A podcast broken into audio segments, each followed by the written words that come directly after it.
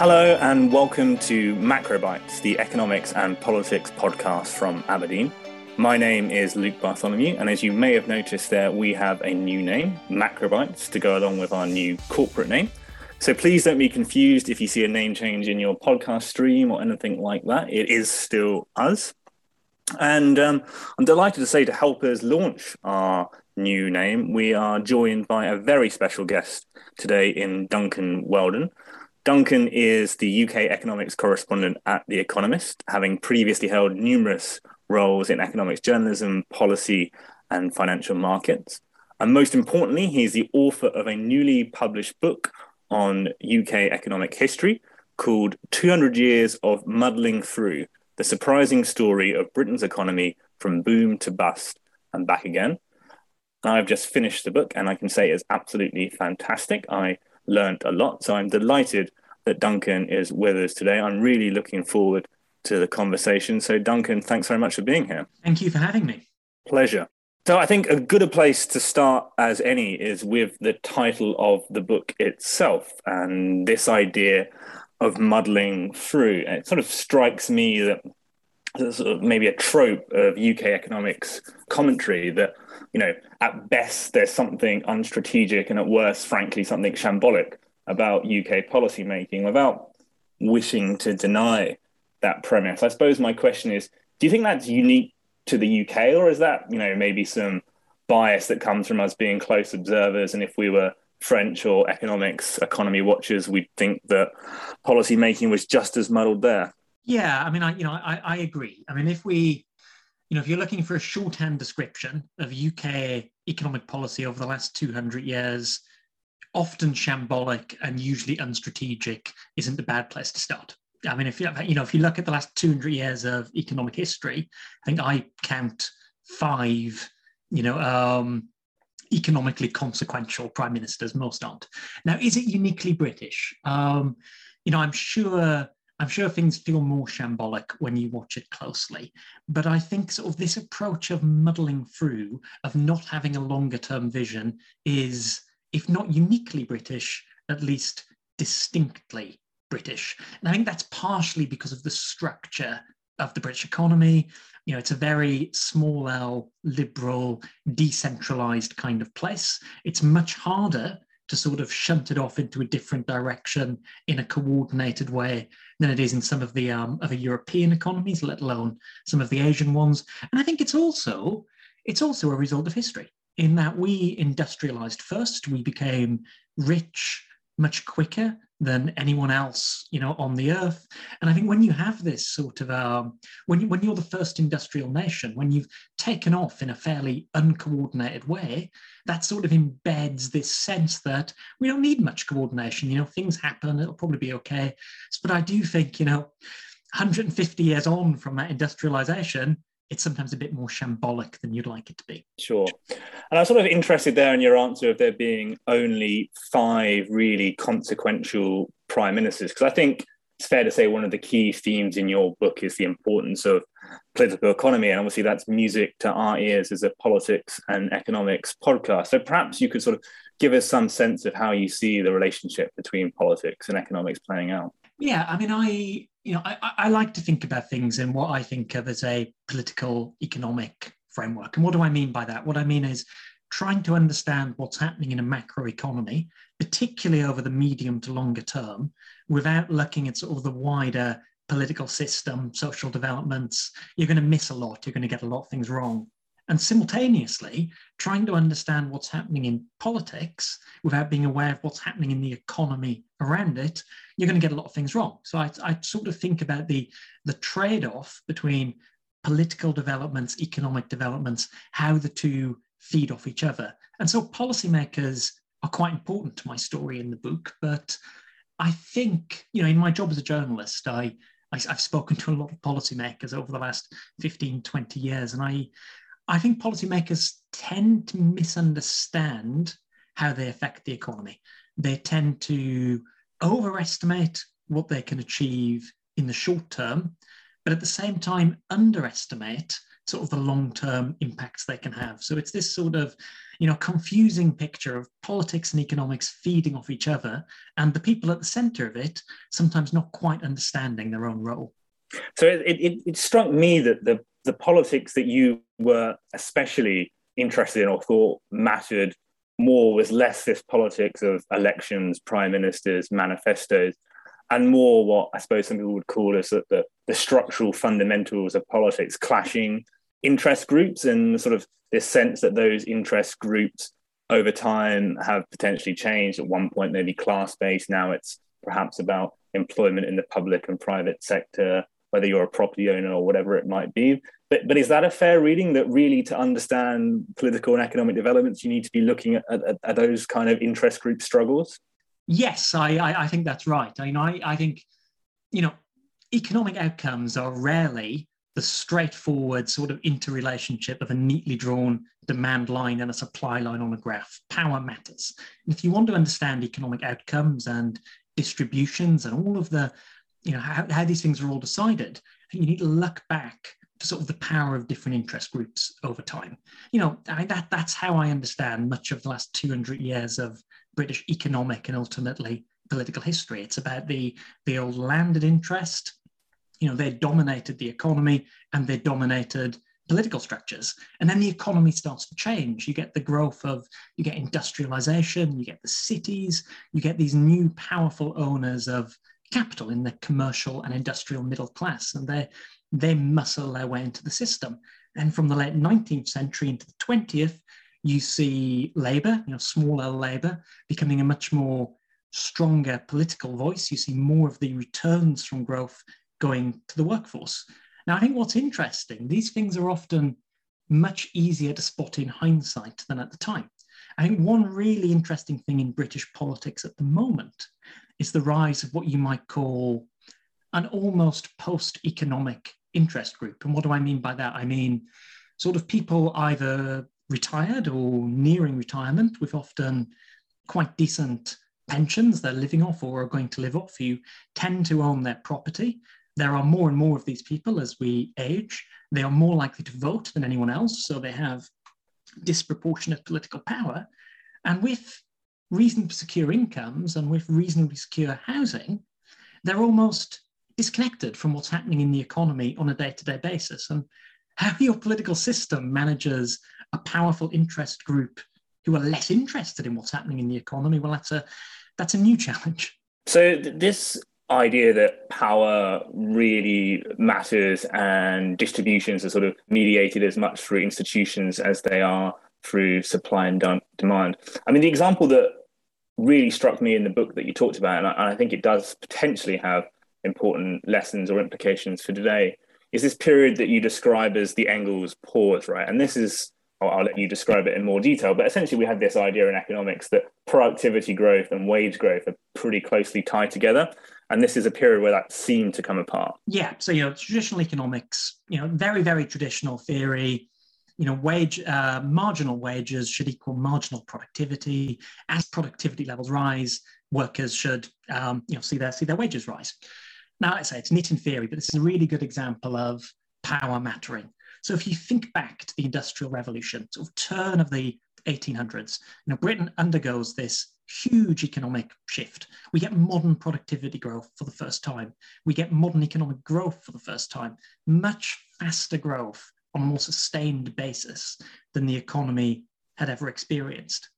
But what's sort of fascinating is for the first three or four decades of that industrial growth at the start of the 19th century. You see the economy growing, you see the profit share growing, you see the returns on capital growing, but workers don't really get many of the fruits of that at all. I mean, you know, real wages are pretty flat, even though the economy is growing. In fact, this is the time you've got, you know, talk of satanic mills. It's time you've got the Luddites smashing machines. And it's the time that Marx and Engels write the Communist Manifesto. You know, they sit down in the 1840s, they look at three or four decades of data in Britain, and they say what this new capitalism means is rising profits, flat wages, this can't last. Now, it's one of those sort of historical ironies that just as Marx and Engels write the Communist Manifesto, the relationship they've been documenting changes. And in the second half of the 19th century, you see wages pick up really sharply. But it's a 30 or 40 year period. And, you know, it's very easy when you're going through a time of rapid technological change to say, well, in the long run, everything's going to be fine. But the long run can last, the short run can last 30 or 40 years. Well, I think that very nicely brings us to why I think this might be relevant to today, because obviously we hear a lot of talk about rapid technological change, this idea of maybe robots eating all the jobs. And perhaps in the long run, that does mean productivity growth is higher. And that means more to share between everyone. But in the short run, which can last a long time, there are important distributional masses to be sold. So I wonder, sort of, what is your sense uh, around like the degree that the UK's labour market and broader institutions are well placed to deal with any structural transformation that might be coming our way? Yeah, I mean, you know, when I talk about institutions, I very much use the economic historian um, definition of institutions. That's not necessarily like an organization with a front door you can go knock on. I mean, it, when I say institutions, I mean not just physical institutions with front doors you can knock on. I mean, sort of the wider rules of the game the norms of behavior, how the economy runs itself. The fascinating thing about Britain is many of our institutions really developed in the 19th century into the early 20th, you know, as in reaction to the Industrial Revolution. Now we're undergoing what some people think of as another industrial revolution, certainly potentially rapid technological change. And the question becomes are our old institutions fit to cope? I mean, you know, mankind has yet to develop a technology which has increased unemployment in the long run. Um, yet, yeah, the fears have been there a long time. The fears are there in the 19th century. They're there when industrial robots appear in factories after the Second World War. They're there when the microchip is developed in the 1970s. It's yet to happen yet, but you know, as we were saying, those periods of adjustment can last a long time, can feel very painful for people living through them. Of course, for us to have the spoils of productivity growth to share around, that actually has to be productivity growth, right? And it, it strikes me that for as much as there's been a lot of concern about huge technological transformation, um, technological unemployment that comes with that. The, the bigger issue that the UK economy has been facing recently is that productivity growth has been absolutely awful. And indeed, I think there's a passage in your book where you sort of preempt what you think future economic historians will think looking back in 50 years and think that the biggest story the economy has faced is why productivity growth has flatlined for so long. So, I mean, do you have any thoughts as sort of the explanation as to why the UK's productivity growth has been so poor?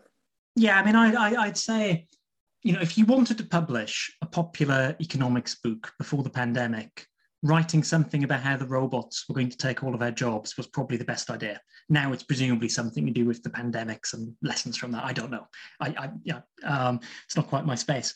But you look at the um, you look at the data in the UK in the 2010s, and what did you see? You saw very low unemployment, higher and higher employment rates and abysmal productivity. I mean, this is literally the opposite problem to the robots taking our jobs. I mean, literally the opposite. In fact, you know, I say in the book at one point, if you look at car washes and what's happened to car washes in Britain over the last 20 years, you go back 20 years, car wash meant an automatic roller machine next to a petrol station forecourt. Um, nowadays, two thirds of car washes are not an automatic roller machine next to a petrol station um, forecourt. It's a bunch of men with some sponges and a bucket. I mean, you know, we are taking the robots' jobs. Um, we, have become less capital intense in some parts of the economy. Um, quite what drove that? Well, you know, if I could answer that, um, I'm sure I'd have written a book on what caused the productivity crisis. But there's no doubt a bit of mismeasurement there. But I think one important factor in Britain in the last 20 years has been incredibly weak labour bargaining power. And I think, you know, when firms are deciding, do they want to take on potentially risky, expensive capital investment, which is often a sunk cost, is if they can substitute, if they can use people um, instead of machines who are easier to hire and fire in a liberalized labor market, they will. And I think that that is one of the explanations. Now, a really interesting thing in the 2020s is going to be do we have a bit of a tighter labor market, you know, just both here and in the United States? And our firms going to react by ramping up capital investment. So it sort of strikes me with that answer that you're hinting a little bit to the idea that perhaps just if we run the economy a little bit hotter, if growth were a, a bit stronger and labour markets are a bit tighter, then perhaps productivity growth would have would have taken care of itself. Are, are you sympathetic to those kind of arguments? I am I am sympathetic to the argument that running the economy hot will increase wage growth and rising wage growth will prompt capital investment and therefore productivity. I'm also aware, having just written the book on British economic history, that policymakers always buy this argument when they start running the economy hot. And often the result is not booming capital investment, it's higher inflation than you wanted. Mean, it's one of these ones where I think you've got to keep a really close eye on the data if that's what you're doing. So it's funny that you should say that, you know, there's a lot of people that want to sort of buy into this argument that if only we run the economy hot, then the supply side would take care of itself. Because sort of strikes me that one of the themes in your book is the what I might call the institutional conservatism of the the treasury. And you know it strikes me that that's exactly the opposite of the kind of arguments that they want to hear. And certainly i don't think they would buy the argument that poor demand management through the 2010s had a particularly important role in determining productivity. So i mean just more generally i mean do you have some thoughts about the way in which treasury has impacted sort of the long sweep of uk economic history? Oh absolutely. I mean you know the treasury the treasury is an unusual department um, you know, it's, it's an unusually dominant finance ministry, you know, compared to our peers. And it, there's long roots there. You know, it's in the 19th century, the Treasury arises to be the most important part of Whitehall. And all sorts of institutional arrangements develop in Britain which don't develop elsewhere, such as departments having to okay their spending plans annually with the Treasury. And that gives the Treasury a chance to put its tentacles around Whitehall. And in the 20th century, the Treasury comes to be the leading economic ministry, as we have an economic policy. You know, first let's read it. It's a 20th century thing, having an economic, a macroeconomic policy. But the Treasury, despite being our leading economic ministry, is still fundamentally a finance ministry. You know, Treasury civil servants rise by keeping a firm hand on public expenditure. It's a department where the ability to say no um, is more important than the ability to say yes. Um, you know, lots of it's shaped by Gladstone, obviously Prime Minister four times, Chancellor twice before that, very dominant figure in the Treasury. His idea of, you know, what the Treasury is about is about controlling public expenditure, making sure debt doesn't get out of hand, being against clever wheezers, really, if at all possible, trying to keep it out of economic management. There was a and you know that spirit of Gladstone, like 160 odd years on, um, still sometimes lives in the Treasury building.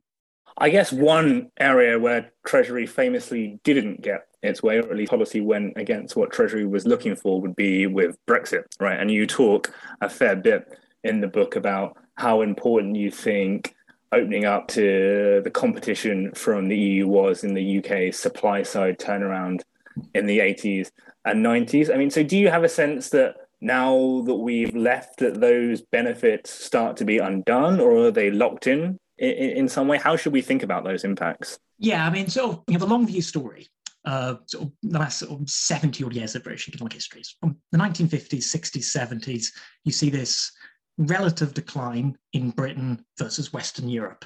And then starting in the mid 80s until 2010, you see a, until uh, 2008, you see a catch up. You know, our productivity growth is a lot weaker than Europe's in the 50s and 60s. And you can debate what causes that. You can say it's difficult industrial relations. You can say it's weak investment. You can say it's poor corporate leadership. You can pick any number of reasons what people called the British disease. But one reason sitting behind it all, I think, was a lack of competition and a lack of dynamism in the British economy. Britain went from being this enormously open, free trading economy at the center of the global economic system to becoming a more insular place, to importing less, exporting less in the 50s and 60s. Government policy, you know, from the 30s onwards, was talking about rationalization, about, you know, cartelizing bits of the economy to get the efficiencies of economies of scale, of nationalizing some parts of it. And it just became a less competitive, dynamic place. And whether it was weak industrial relations, weak investment, poor training, poor management, whatever it was, the reasons these problems were allowed to fester was because there wasn't enough competition.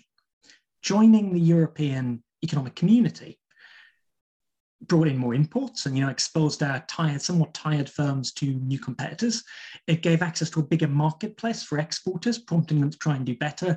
And i think that is the decisive supply side policy of the last 30 years. You know the thatcher reforms certainly help but i think sitting sitting behind it all is joining the eec that became the eu now leaving that you know the government's got a choice um, we don't quite know where they're going to come down on it yet but does leaving the EU um, ultimately mean a bit more protection for British firms from foreign competition?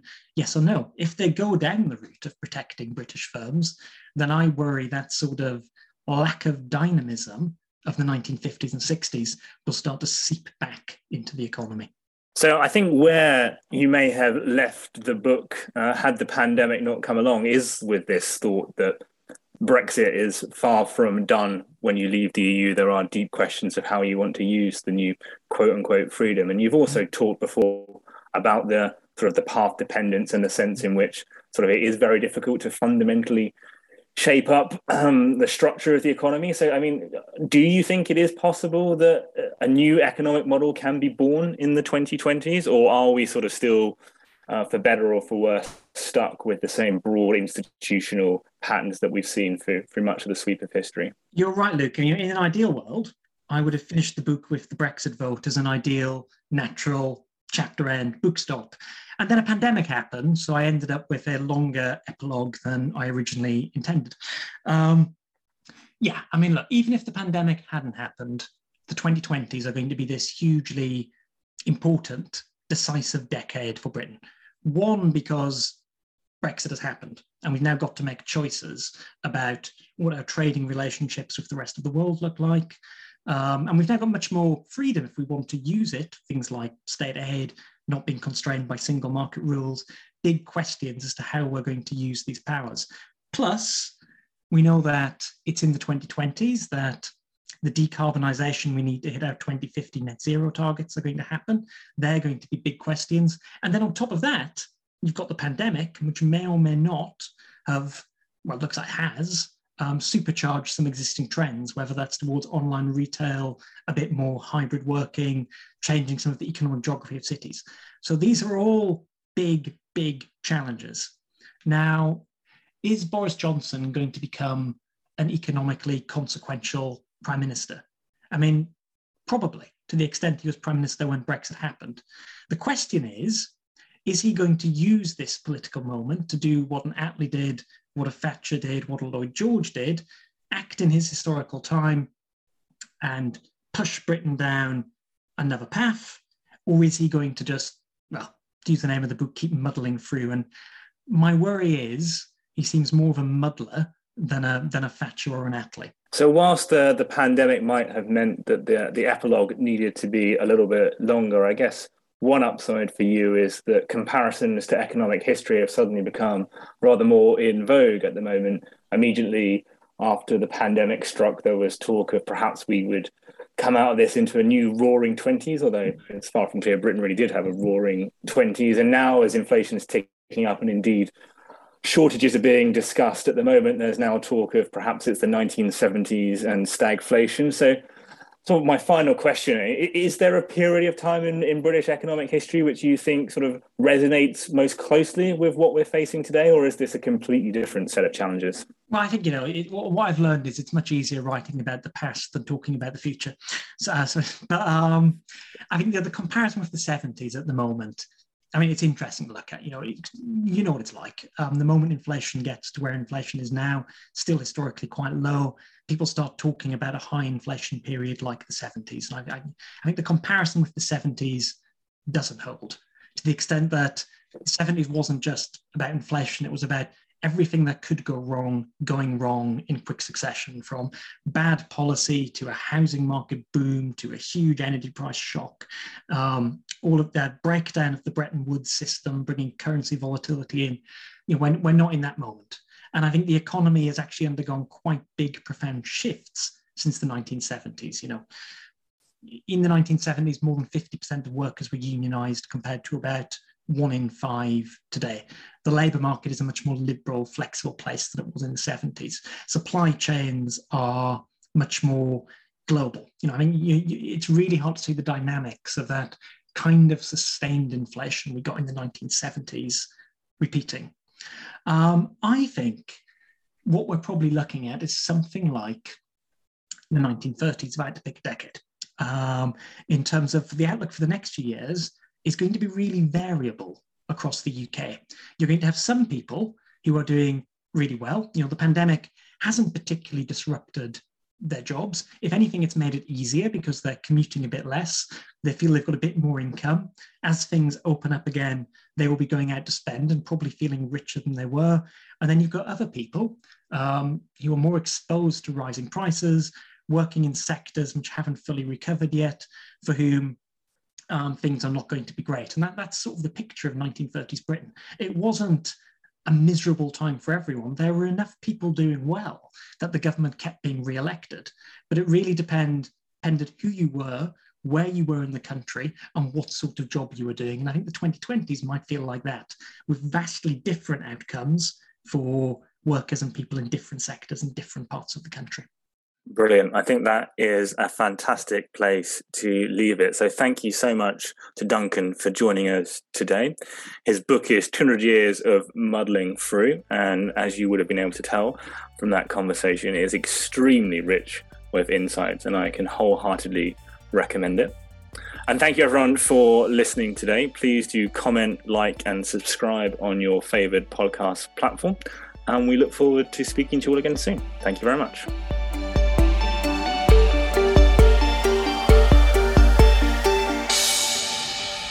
This podcast is provided for general information only and assumes a certain level of knowledge of financial markets. It is provided for informational purposes only and should not be considered as an offer, investment recommendation, or solicitation to deal in any of the investments or products mentioned herein, and does not constitute investment research. The views in this podcast are those of the contributors at the time of publication and do not necessarily reflect those of Aberdeen. The companies discussed in this podcast have been selected for illustrative purposes only, or to demonstrate our investment management style and not as an investment recommendation or indication of their future performance. The value of investments and the income from them can go down as well as up, and investors may get back less than the amount invested. Past performance is not a guide to future returns, return projections, or estimates, and provide no guarantee of future results.